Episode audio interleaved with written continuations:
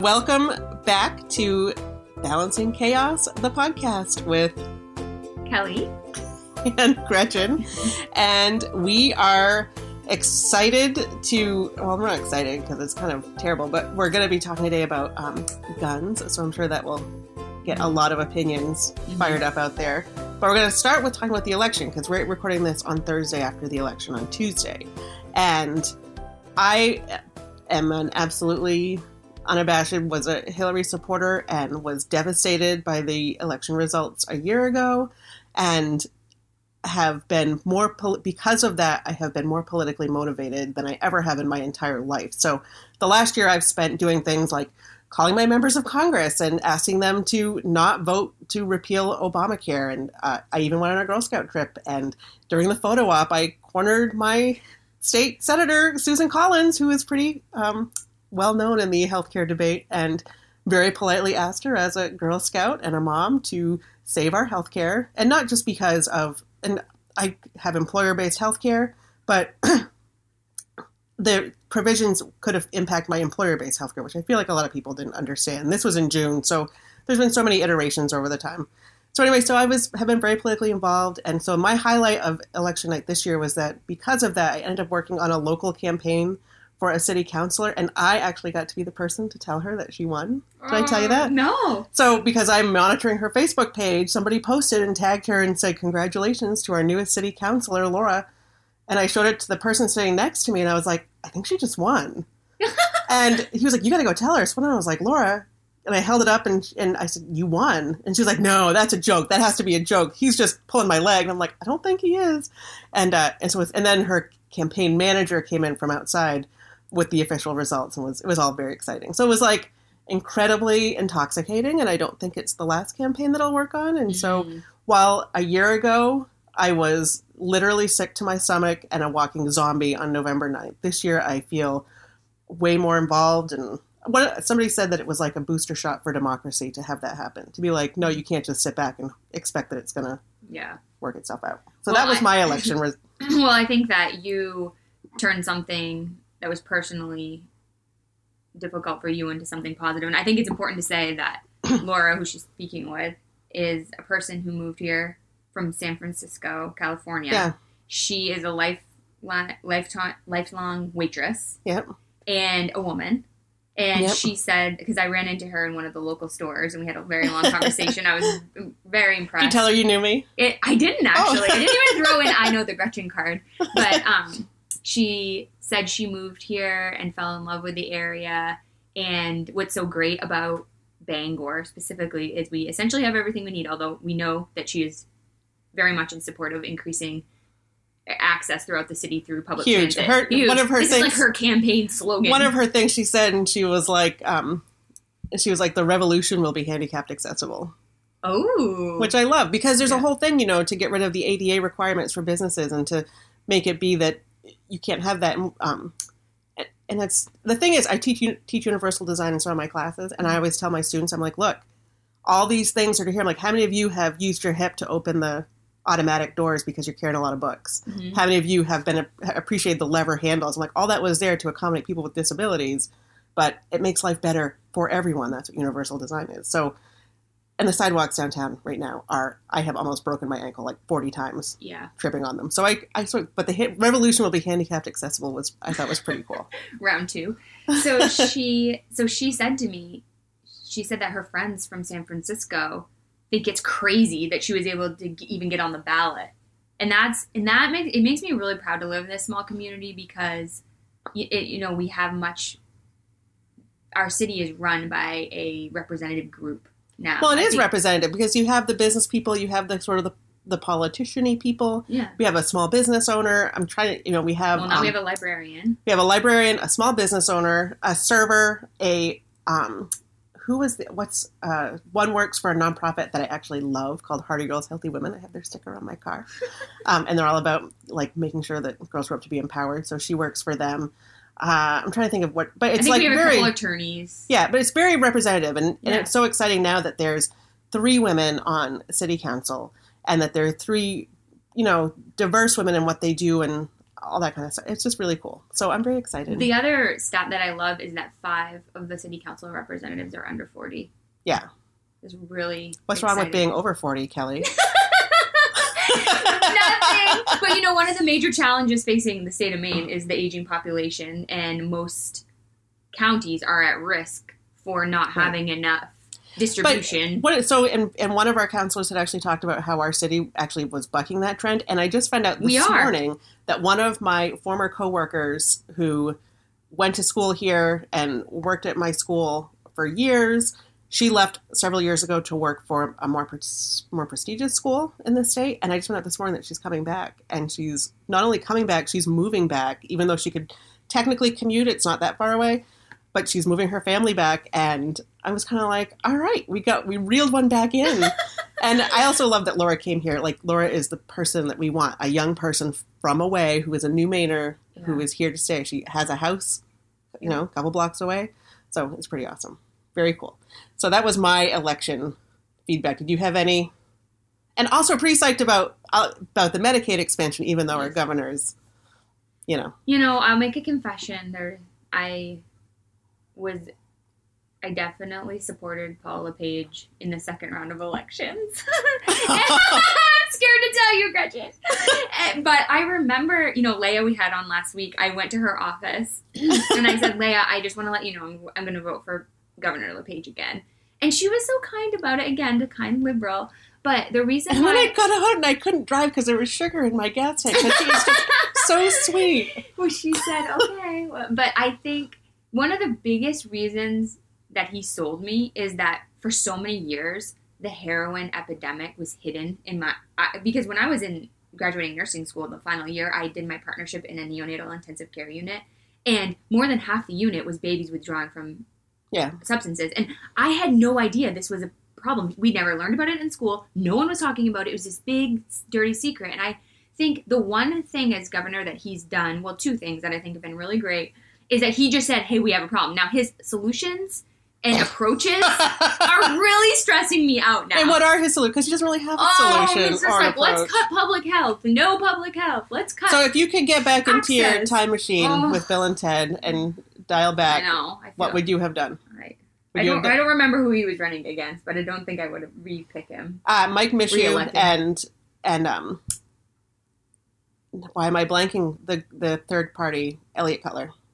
So he was running against Mike Michaud and Eliot Cutler, who was running as an independent, and Mike Michaud and Eliot Cutler split the vote, which is why Mm. he ended up winning with like thirty two percent because liberals were split between the other two. The other the other thing that I like that he did is pay back the hospitals because they were that needed to happen. And, And then now they're all closing. I know, but it's more. It's the thing is that's the problem. Healthcare is so complicated. It's not. You know, we can we can we can pay back the hospitals for the outdated Medicaid bills, but until we fix our system, we're always Right. going to have healthcare financing. And adding multiple lever, levels of policy is not going to be the answer. I'm a firm Right. believer in universal healthcare. It's the Yes. only solution.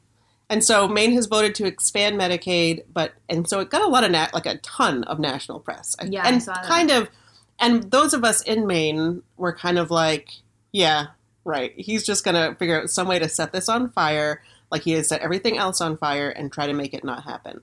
But the positive in that is that I do think it is a shot across the bow for the country that when you put it in front of the people, even because people are like, you know, Maine, it's a it's a rural state and it's, you know, a high poverty rate and all this, and they still voted for it, even though the breakdown was that wealthier people voted for it way more than Mm-hmm. areas of poverty did, which we'll never understand, Mm-hmm. but whatever. But it, it does sort of send a message that there are that people support healthcare, and it makes it. I mean, I I can't imagine that Poliquin will survive the next the midterms in general. So it's one of those things that so politically we Maine got on the map a little bit, and hopefully it helps move forward healthcare policy discussion as we go forward. Yeah. It's my hope. I hope so. I'm, I'm, I'm thrilled that question two passed. It's it's necessary, especially to combat the heroin ep- opioid epidemic we're facing in the state, and many other people who just don't make quite enough money to afford health Well, somebody said, and somebody said, you know, there's a whole generation of workers that are missing because they're heroin addicts, and they're never Yeah. going to get better. better Yeah. without health care. And we don't, and we're such a widespread rural. It's just like how I will. I'm just never going to understand not supporting giving everybody the choice for healthcare, and it is it blows my mind, and I'm sure we'll get comments on that. well, I just think that there's a big misconception that if we don't pay for healthcare, then we'll never have to pay for quote these people. right. But that's absolutely untrue. There are laws that mandate that emergency departments and healthcare providers care, especially in the case of an emergency, care for people um, regardless of ability to pay. So what tends to happen is people avoid preventative and primary care because they don't have access to health insurance, and then it's a catastrophic incident, and then they end up in the ER for whatever reason, and then it's such a higher cost, or they'll end up in the jail, which is also a, co- a burden to taxpayers. So if we just open Do we provide the medical care once they're in the jail? Okay, well, that's a very interesting um, question because t- uh, healthcare in the jail is funded by um, your property tax. Okay. And the jail has a budget for healthcare in Penobscot County, I think is around 2 million. And so That's nothing. Right. So what happens is it you um, when you go into jail, you lose your health insurance legally.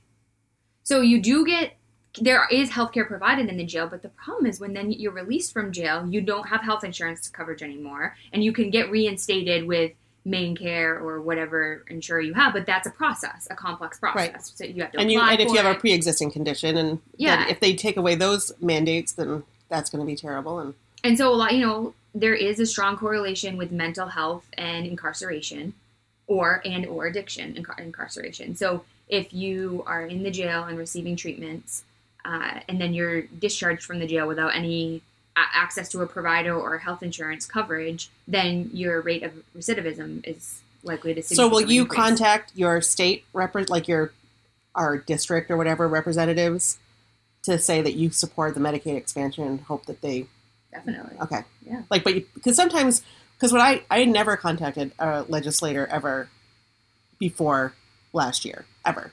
I was just like, well, you could kind of do what I want. We're good. I'll vote. It's all cool. Yeah. And now I literally have them in my phone under P. I have a whole section of political, and I have Collins, and I have King, and I have Poliquin, and I'm going to contact our local people. Although our district is pretty representative of people who are going to support it anyway. But I'm going to call and be like, no, really, don't let him get away with this. I call, I call so much that I get the same people, and I know they know who I am.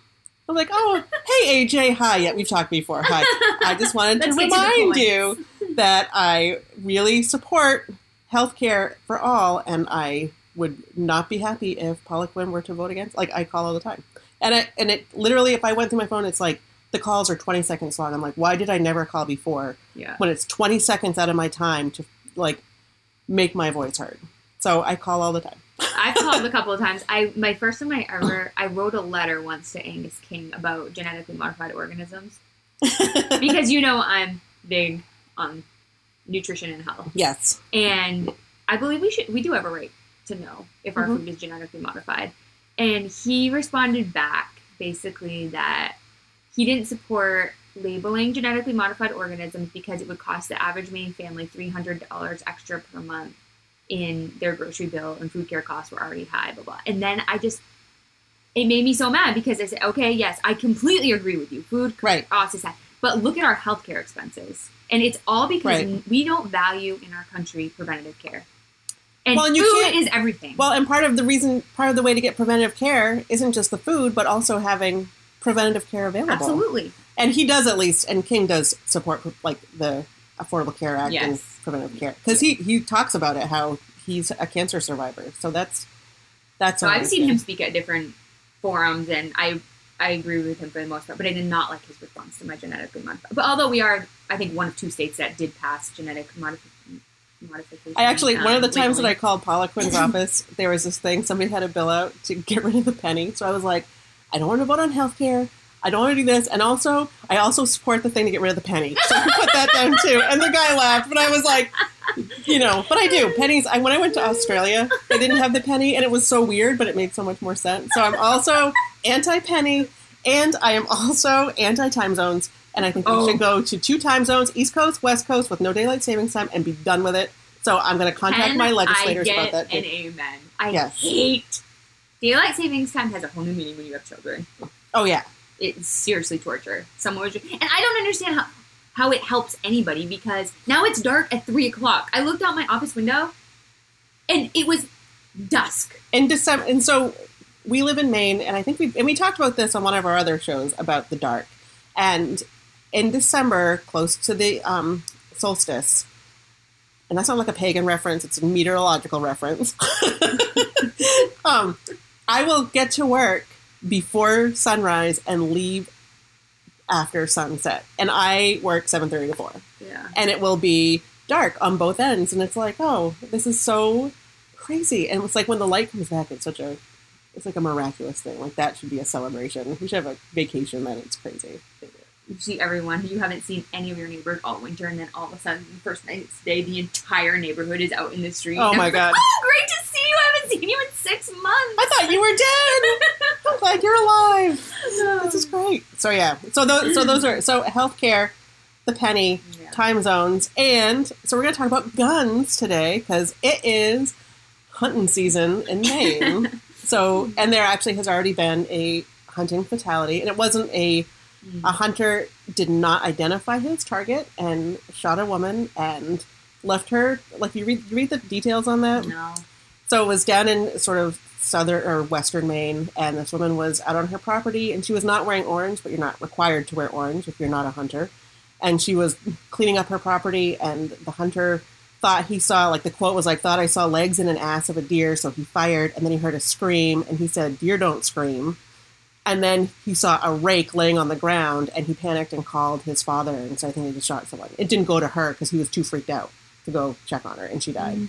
And so, and so in the so I grew up in a hunting family, Me too. and the number one thing is that you need to absolutely know that what you are pulling the trigger at is a deer, Mhm. and you can't just kind of ho- and and you don't shoot a deer in the ass in general. like that's not how you kill a deer. Like that's just not. Have you killed a deer? I haven't. No. No. No. But I fired guns and I did hunter safety and I know how to load a gun. I know how to fire a gun and like a long gun. Um, but I I'm never I used to go hunting with my dad, but I never I never saw a deer. But my dad, you, you know, if he gets a deer, he gets a deer. He got one last year. I love. I always joke about that. People get so like worked up about the hunting thing. Like, oh, have you been in the woods and kill a deer, a beautiful, majestic creature? And I'm like, you know what?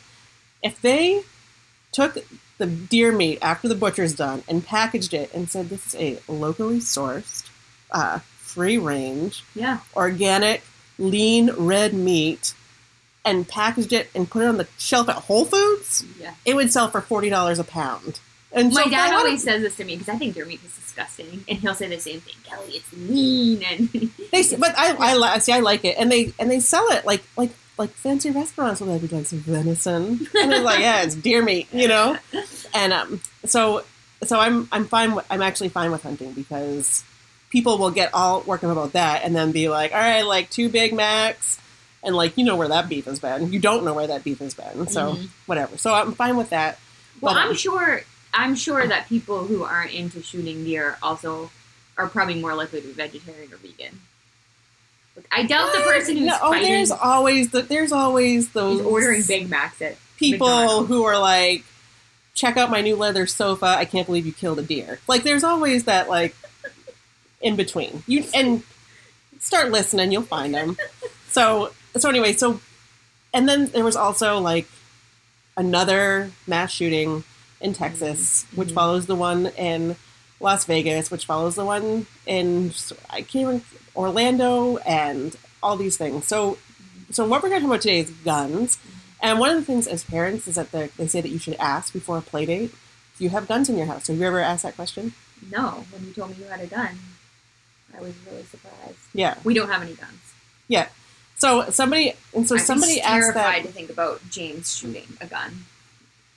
So I, I have actually like when I saw that question, I actually started offering that info because I, I actually had bounced it off people. I was like, look, should I lie about this or should I be truthful? Because the guns that we have, we have a shotgun and a hunting rifle, and we have no bullets in the house, and they are like locked away. They're downstairs in the basement, so I don't even know where they are because Dave takes care of them.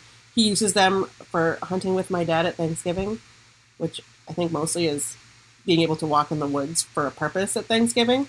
and he loves going out there and he'll just go read a book and do whatever. And then they are used. He sometimes goes like target shooting with his um, with my niece's husband and stuff like that. So those are the two guns that we have. And so I said, should I lie because I really cannot imagine a scenario where a kid would ever find them ever. Or should I just be honest? And so my friends were like, "You should be honest." So, so I have started actually telling people, like, just so you know, we do have two guns in our house. They are hunting guns. We have no bullets. They are locked away, and they're in a location where the kids don't go. But and and people will be shocked, like, "Oh, you're so liberal," and I'm like, "Yeah, I'm liberal, but I grew up in Washington County. Like, I'm a Washington County liberal."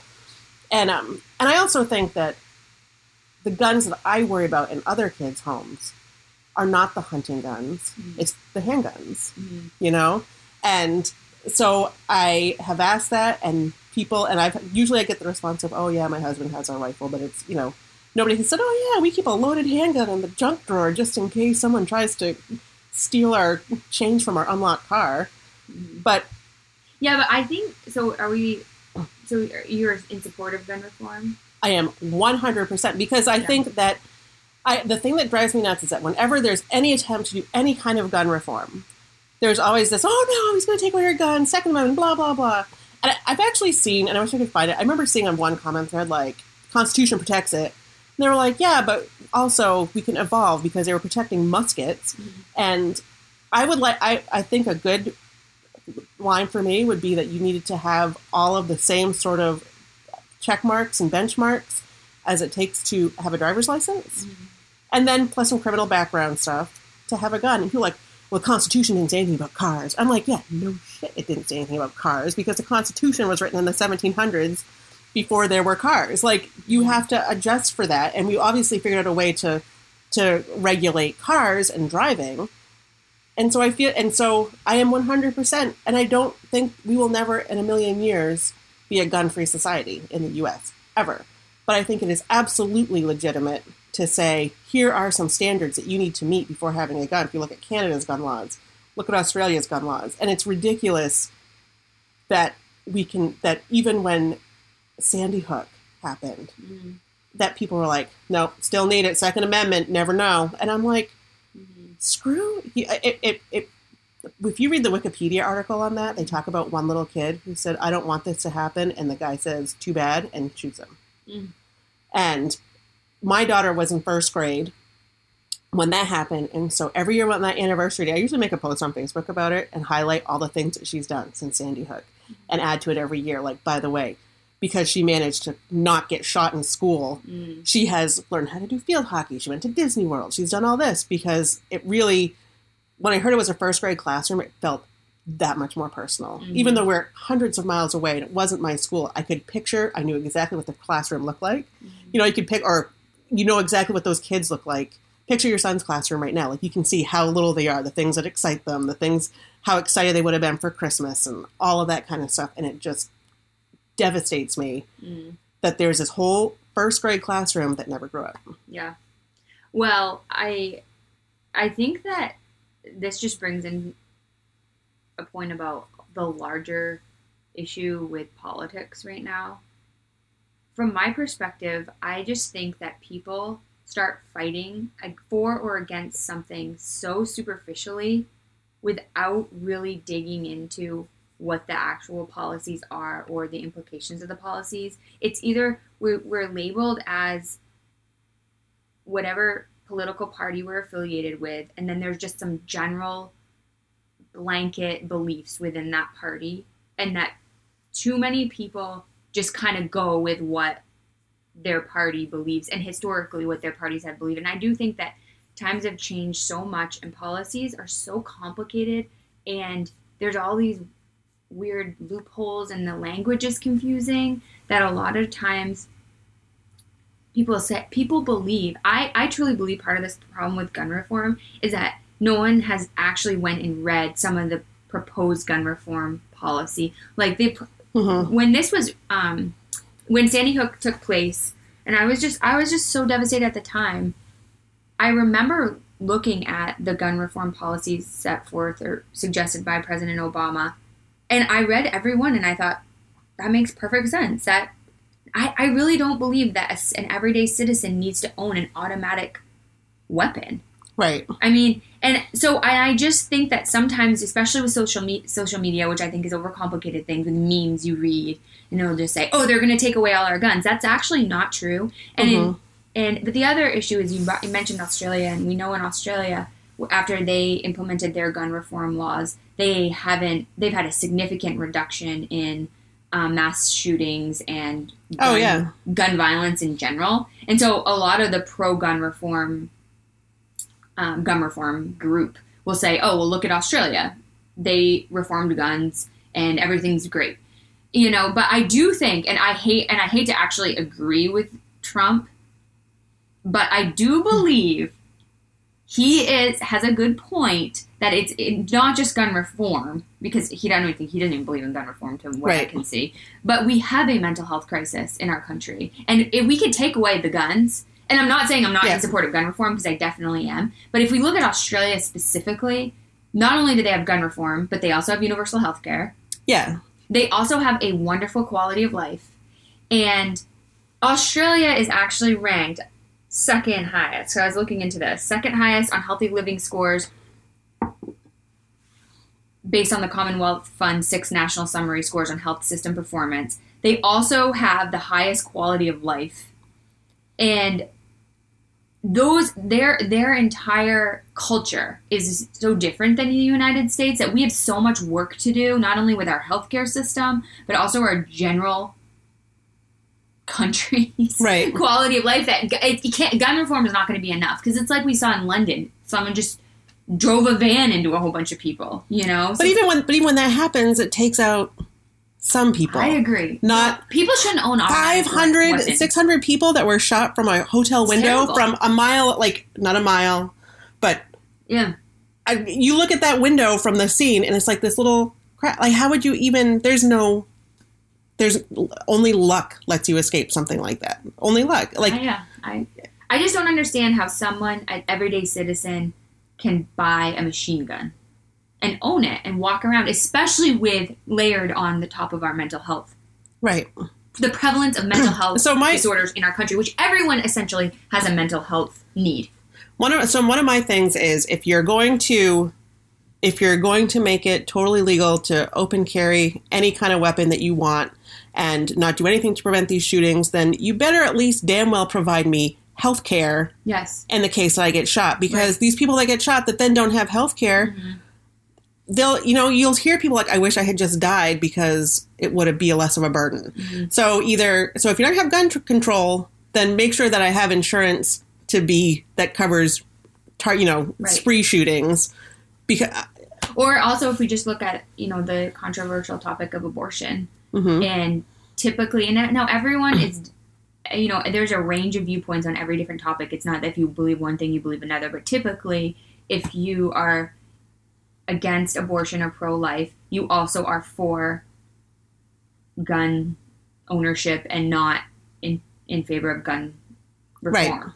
But it's it's kind of that's interesting to me because there's you're okay with the fact that someone could own a machine gun and kill 26 people, but you're not supportive of a woman who, for whatever reason, might be in a situation where they need to have an abortion. Exactly. You so know, how is that pro life? It seems it seems like those are conflicting views, and I, I know it may not be. It may be that nobody out there who's pro life is also um, not in support of gun reform. I I I, I, sh- I can't make that statement because I don't know, but it tends to be one of my things is that I think that when it comes to gun reform, all I'm asking for when it comes like like my baseline would be give make a mass murderer have to reload.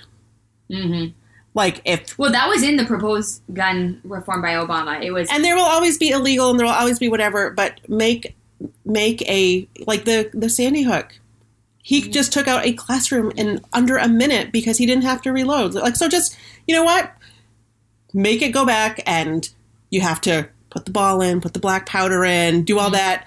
Then you might have you probably wouldn't have one dead kid because you'd have and, and we're not going to go back to muskets, but force murderers to reload. That's my that's my benchmark right there. honestly after the Sandy Hook.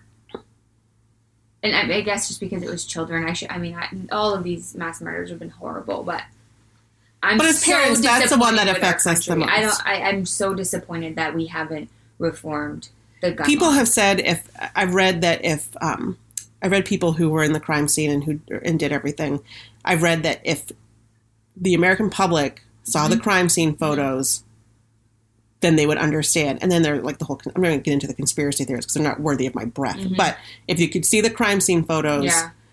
opinions would change. That it, like there are the P, the first responders to that have had major issues. I actually so I had a, to work with a class this week um, in our counseling program to do a technical thing, and I got there early, thinking, oh, maybe I can get this sneak in early, and then they can finish up. But I couldn't because they were actually um, on the Tandberg or whatever It was a school counselor from Connecticut who was part of the crisis response team to Sandy Hook, and it was riveting to hear her. She was like, "We did this, and that worked really well." She's like, "But honestly." I will be very happy to go through for the rest of my life to never have to be on a response team like that again. And I hope that you never have to be on a response team like that because it was so like hundreds of people just showing up. Just what one of them she said was a someone who had, she had worked with at her school who had just moved and he was there to volunteer and he was walking up to the school and heard gunshots and didn't know what he should do. Like, is he supposed to go away? He's supposed to run in? What's he? And like, and at that moment, the police had started to show up, and so he just backed up. But he was like, at can you? So can you imagine being at the door of our kid's school? No. and like you couldn't even process that you wouldn't be able to understand what that was you know like you'd hear that and be like what is that noise? I don't get it. There's something weird going on. I, like you can see and so these, these heroes with a gun and all that bullshit. No. How about we just keep guns a little bit more regulated? And i'm for it. And you know and the people who get so upset about especially in a hunting culture who get really worked up about it i'm like it's not your guns.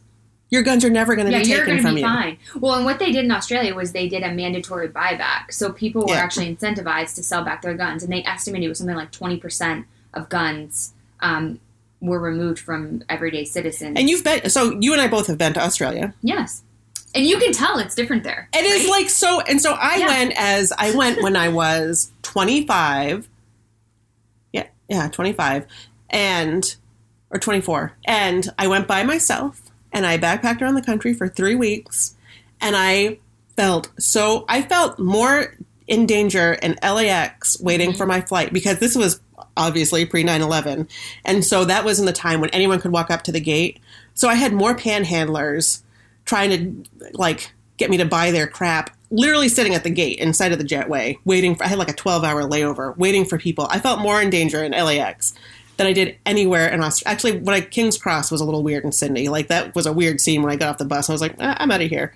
But i remember i was on the train and the, all the trains had um, cloth seats like they were like really nice. And i was tired and i had my foot up on my bag and like the train constable comes down with his little stick because i don't have guns goes put your feet on the floor. And i was like oh oh my god okay. Like this is the crime i'm committing in australia is that my feet were up and they should be on the floor so i don't dirty the seats. And i'm like how do you get the blood stains out from these cloth seats? And people are like we don't have blood stains in the seats because we don't can kill each other on subways every 20 minutes like Well, the other interesting thing about Australia is when you fly in Australia, like within the country, they still serve full meals, even if your plane is flight is forty five minutes, and it's good food too. the other thing, when I was in Australia, I ate so much food and a lot of unhealthy food too, but their food quality is so much better than ours. Did you? So one of the things that was weird is that I found totally weird is that they keep the eggs on the shelves. Did you see that? Did you go into grocery Oh stores or my anything? gosh! No, I didn't go into grocery stores, but they do put egg on pizza, which is odd. Yeah. Well, they had and coffee. I couldn't like. I took me a full week to figure out how to order coffee because they don't do like drip coffee like we do. Well, and it, they'll make great patterns in it, so it takes like 45 minutes to get your coffee, and you're just standing in line. And so the first couple days, I wasn't used to the culture, so I was like, "Hurry up! What is your problem?" And I don't really know what I was in a rush for. But then I got used to it. We were there 10 Because you're. American. Right, and we came home, and I remember getting off the plane in um, Logan in Boston, and just feeling like, oh my gosh, I'm, I tensed right Yeah. up, and and back to my food. I was there. I ate a lot. I ate so many meals a day and so much food, more food than I ever ate. And I thought, oh my gosh, I'm gonna eat 10 pounds on this trip. When I came home and weighed myself, I'd actually lost weight because our food system here is so terrible. There's chemicals in all the food. It's not well regulated.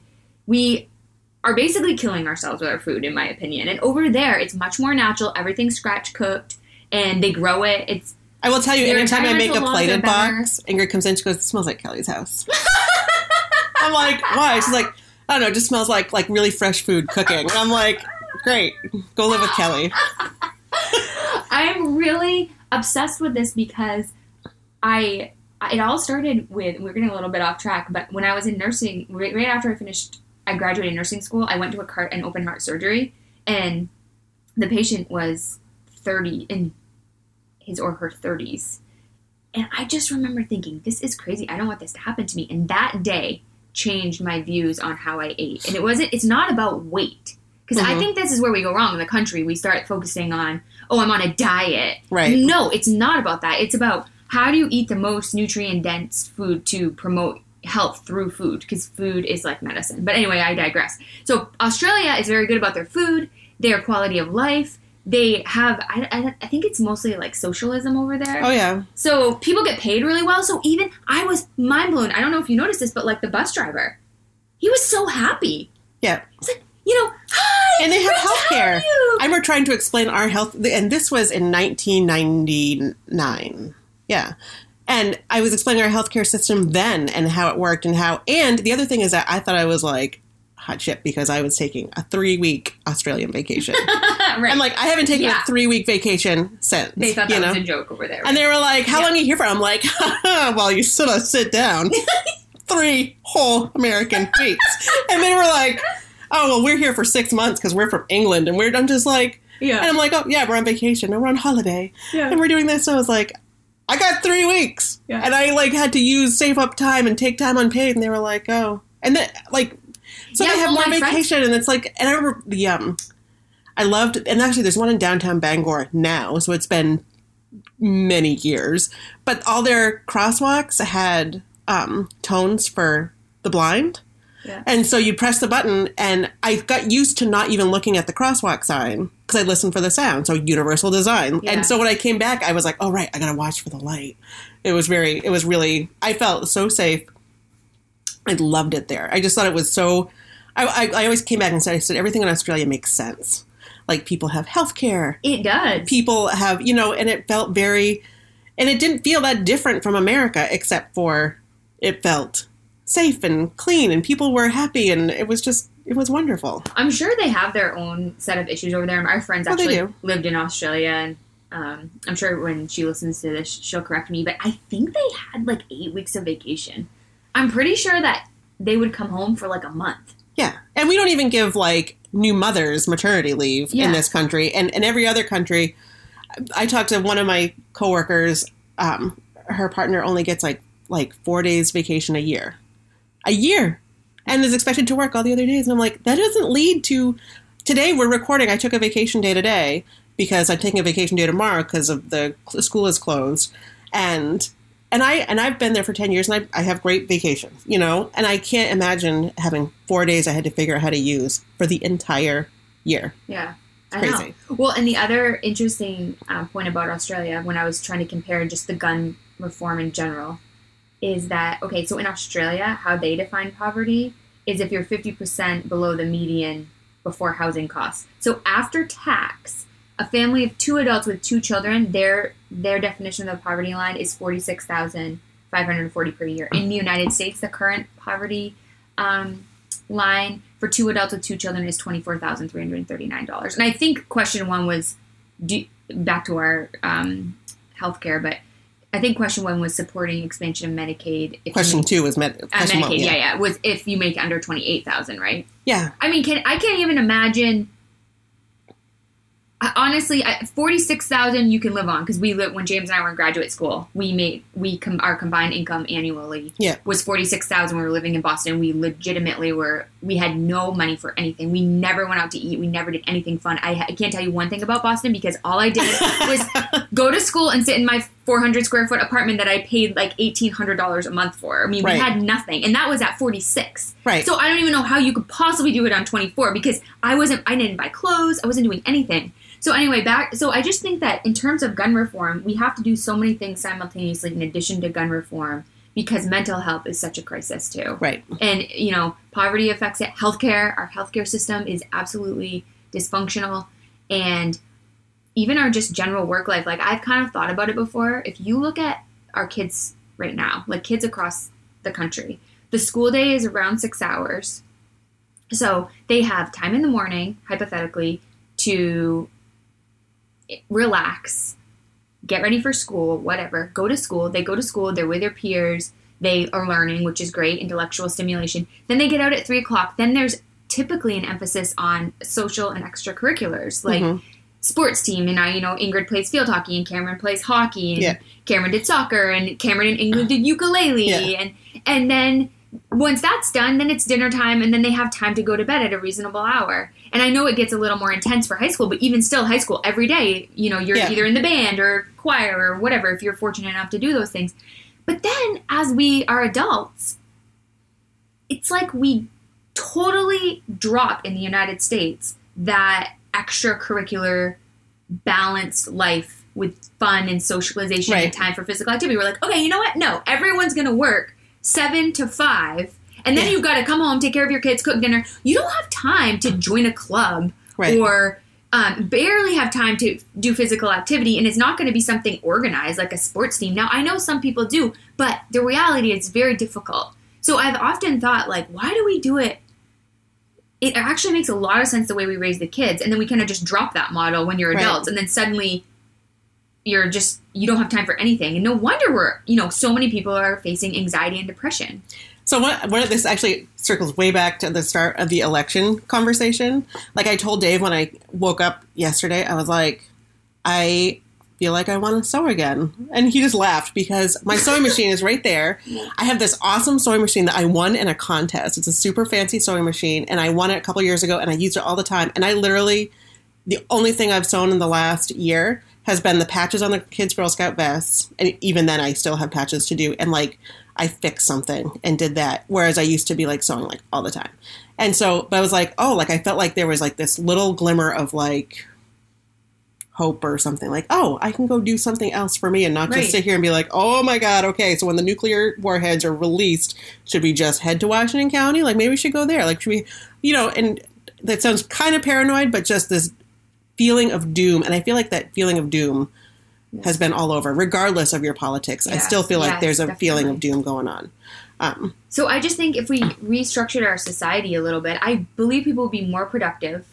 I don't think we need to have as long a work days. yeah, A- and I think we'd have the same productivity, honestly. And I just, and I think we need more engagement and time and support for extracurriculars for adults. And I think if we could do that, we'd prevent a lot of mental illness. Now, we're always going to have severe mental illness. Right. We're always going to have depression. There's always going to be anxiety. But I believe just with environmental changes and lifestyle changes and cultural improvements, we could reduce that significantly right. and then partner that with gun reform maybe we can actually make some progress in reducing mass shootings i mean because to to be in the same one semester uh, and have two mass shootings that are among the top five deadliest Yeah. of all time we are doing something And those, wrong. and what, and and both of those were people doing what you're just saying. One was people at a concert, right enjoying getting out and, Yes. and enjoying their life, and Yep. another one was people in a church looking for their own thing. that's true that's a great So- point too So even so, it wasn't like you know, it wasn't like it was at work or all these when we're nose to the Yeah. grindstone. Like, okay, I'm going to take this time. I'm going to buy the tickets. I'm going to go take this time for me, and I'm going to get shot by a guy um, half a mile away, forty Yeah. stories up from a window. I mean, I just it's don't- the mental health of a person who would take a machine gun to a crowd of people, and I mean the premeditation that needed to go into that. You just that's a gonna this is gonna be a severe mental health need. I mean, it's it's terrible. It's Mhm. terrible, and we and our mental health system is. Oh, it's so frustrating. And the thing is, because it's got to start with what I said, it's got to start in schools, in homes, in our environments, because mental health care, like going to a counselor or getting a prescription, those things are all great too, but that's not preventative at all. That's way after the fact. And those resources are incredibly limited. So we do nothing with prevention. And then we have clearly not enough providers and not enough access and not enough health insurance or resources to pay Yeah. for it. So not only not preventing it, but then we're not. We also aren't adequately resourced to treat it, Right. and then we wonder why we have all of these issues. And they can't even. The one thing that I that really I'm like, okay, fine, no gun reform. At least let people research it. They won't allow research, public health research on gun deaths. Like the gun lobby is so strong that they forbid any federal funding to allow research on gun deaths. Really, I thought the CDC had some reports on um, gun deaths. They have some reports they're not allowed to research, but they're not allowed to research it. And research it. they have also said that Well, pedi- people could research it. They just couldn't get to pediatricians research it. pediatricians are not allowed to ask questions if guns are in the home. I don't know about that. I'm there's that's that is on the Bright Futures report. It's we Do you have guns in the home? yeah, but have you ever been asked? I have. We have. You have? Yes, we have. Oh, I've never been asked. We we have been asked. Then it's a new thing because there was a thing that they wanted it to say that they it must be recent because there was a whole piece that pediatricians couldn't ask. We'll have to Google that one. Yeah, we are. I, I'm. I have been asked that before. Okay. I, I'm. I'm pretty sure it's on the standard well child assessments, and I know that um, the other issue for the United States is suicide, um, and Well, the number one cause of gun I mean the number one gun death is is suicide. And if Yeah. and if either of my children ever you know had their own mental health issues or anything like that, I would be like the guns are gone. yeah, They're out of the house. Mhm. We'd take them away. Like they wouldn't be in the house if there was ever, or if, you know, if there was ever any any concern Mhm. of that, they'd be gone. If one of us had a mental health crisis, I'd be like, nope, Dave, sorry, taking him. Mhm. Gonna go lock them up in, Mhm. at my dad's. It's, you know, even still though, without a entire restructuring for, with preventative, a focus on preventative, and actually, it's not about preventing disease. It's about promoting environments that support living to your fullest potential. Right. Because even if we took all the guns away, people will still hang that. You know, there's other means to commit suicide Right. than a gun. Right. So I I can't. It's like everything. This is why I think healthcare is so complicated, and also viewpoints. I think politics are very confusing, especially. I personally think this, and I think many people do too if they actually looked into it, because you've got to look at things holistically. It's nothing is black or white, and when you once you start learning about something, you realize how much you actually don't know about it. So, I, I'm fully in support of gun reform, but I'm also we absolutely need complete reform of our entire society. yeah, exactly, exactly. Oh gosh. So- wishful, wishful thinking, I guess. Should we move on to our favorite things? Yeah. We're never gonna solve all the world's lighter problems. topic. Yes. All right. So, what's your favorite thing this week? So I got a new blow dryer, and for all the people who've been telling us that they've been trying DevaCurl, I'm so excited yes. that you. By the way, we when we do these favorite things, these are not paid sponsorships. Yes. If you ever want to, if you ever want to pay us to to review, we'll be honest. And if we don't like it, then we're not going to do it. But yeah. DevaCurl should really get on this because she's about to hit him with some more recommendations. Yes. So I bought a DevaFuser, which is the Deva sponsored blow dryer. And for all of you who are just starting with DevaCurl, I will say that it's maybe a little bit of a journey because I did once I embraced my curls, I shouldn't say that, oh, one day I embraced my curls and then my curls were perfect. Because there's a lot of nuances and there's there's a wide range of products within the DevaCurl line and every curl type is different. So some products work better for different curls. So if you're finding, oh, I, this didn't work well for me, it could be a number of reasons. But I'd say it's 33% a Deva cut, 33% the products you use, and then 33% your technique. And I find that when the seasons change, I have to use a different technique, and specifically with cold weather. Because, Mhm. you know, if you go to DevaCurl, you can look on their YouTubes, it will tell you exactly how to do your hair so your curls look good. And one of the things they recommend is as soon as you're shut your shower off, put your gel in your hair. And you may even want to put a little conditioner in there too. And then you're not supposed to touch your hair again until it's completely dry. When you live in Maine and today it's you know, it's 20 below zero, and you walk, and I was doing that, and you walk outside with your hair so wet, it freezes. it freezes, and then your curls look really bad. So I bought a DevaFuser. Actually, my husband bought it for me for my birthday. Thank you very much, James. and I really love it. But even that, it took some finagling to see what setting I needed without blowing, without it making my hair frizzy. And it is a little bit expensive, and you don't need. Did you use the hand? Yeah, it's the hand. So it has a hand, so it keeps your curls intact because what they call say is they want you to have a curl cast, which Mhm. is like the gel around your curl. They don't want you touching it because that's what causes frizz. So the hand helps keep the curl cast intact until your hair is completely dry, and then you can run your fingers through it, and then your curls look totally natural because all their products are natural. Again, we're not getting endorsed, but Diva Curls should totally endorse us. Well, I'm going today for my Diva diva, cut. cut. because my hair is getting too long. When my hair gets long, it starts dragging out the curls. Me too. Same And me. I don't have the DevaFuser, but I have a I have a hair dryer with a diffuser that has a deep bowl, Yeah. so you can like kind of just hold it in place and let it go. Yeah. But I have the same thing in winter. Like the humidity does great things for my hair, and then when Me it gets too. dry, it's like I like Ingrid's like I like long hair. I'm like I look like a witch. Yeah, I, I can't go. I can't let mine go long either. I wish I could, but it just doesn't look Yeah. that long at all. So I'm getting my haircut done today.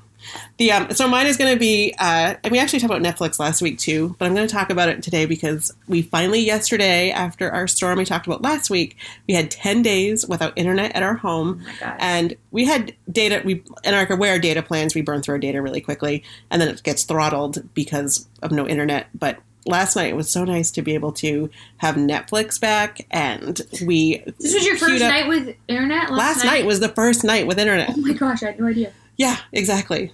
The struggle was incredibly real. That's crazy. So we and so we have this um routine now where we kids go to bed and we watch an episode of The Office and an episode of Parks and Rec. And when we had last watched it, it was like the season, the cliffhanger from Parks and Rec. And I've actually watched it, but now Dave's watching it with me. We're watching it again, so I knew it was going to happen. But it was so fun to like just have our night back. Like, all right, we're going to watch The Office. We're going to watch Parks and Rec, and like we're back in the routine. So now we are all set. We have internet. We have power. The tree is gone. We are good to go, ready to roll, and pretty excited to be back in our. So your and Parks and favorite thing? So my Netflix. favorite thing right now is Netflix, and Yeah. and and The Office. The Office, I find myself cringing through it a lot, um, but Parks and Rec, I just love. And uh, we joke that my daughter's Leslie Knope because she's so excited about. She wants to go to a city council Oh, meeting. I can totally. She even kind of looks like her. Yeah, and so she's also she looks who she also is is um Sue Heck from the show The Middle. If you've Oh, maybe that's that. what I'm thinking of. she looks like her there. But so, but really, Sue Heck probably was going to grow up to be Leslie Knope. But after the election, Ingrid was so excited, and she was like, "How old do you have to be?" And she's legit. Like, it's not. I don't feed her this stuff. Like, you know, sometimes you see kids say things. You're like, "You didn't say that. Your mother taught Yeah, you to say that." And I don't teach her this. She's like, "How old do you have to be to run for city council? Is 35 like the president?" I was like. First of all, you know how old you need to be to run for president, okay? And second of all, no, I think you can just be 18. I didn't even She know was you like, had to oh. be 35 to run for president. Yeah, Yeah, another year, Kelly, and you're there. wow. I wonder if do you think Mark Zuckerberg is going to run for president? God, no, I hope not. Why? Because love I, want a politician. Okay. Anyway, not a not a career politician, but I want somebody who has some experience in diplomacy and Yeah. not just inventing the Poke app on Facebook. He did more, but I don't know. I'm not into celebrity presidents right now. Well, I wouldn't say call him a celebrity. I guess he has Mm. kind of turned into one. Yeah. So anyway, she was like, she's like, well, can we go to a city council meeting? And I'm like, who? Like, I don't even want to go to it. And I'm political. I'm like, sure. So I have to look for a good one that maybe will be interesting if there's library funding or something that she really cares about. And she wants to go to a city council meeting. And I'm like, all right, sure. You we should have. James Digger. He goes to them all the time. Well, You can watch him on Facebook Live. yeah, but I think I she wants all the time. she wants to go and feel the energy in the room. You know, I, she So- should. She I should ask James publicly. to I should ask James to look at the agendas and tell me which would be a good one. Get her fired up. She loves the library. If they try to cut library funding, she'll be there and be like holding a sign and all of that. I So can't imagine that crossing the city council. I mean, I can't imagine them not supporting the library. oh, you need, you, right you weren't here when that happened. Anyway, all right. So that was our show. If you want to email us with any questions or you want to find us on Facebook, you can find us at Balancing Chaos Podcast on at gmail.com or on Facebook at Balancing Chaos and give us a like. If you want to give us a review in iTunes or Stitcher or any of those services, you can do that. Um, and we will talk to you next week. Bye. Bye.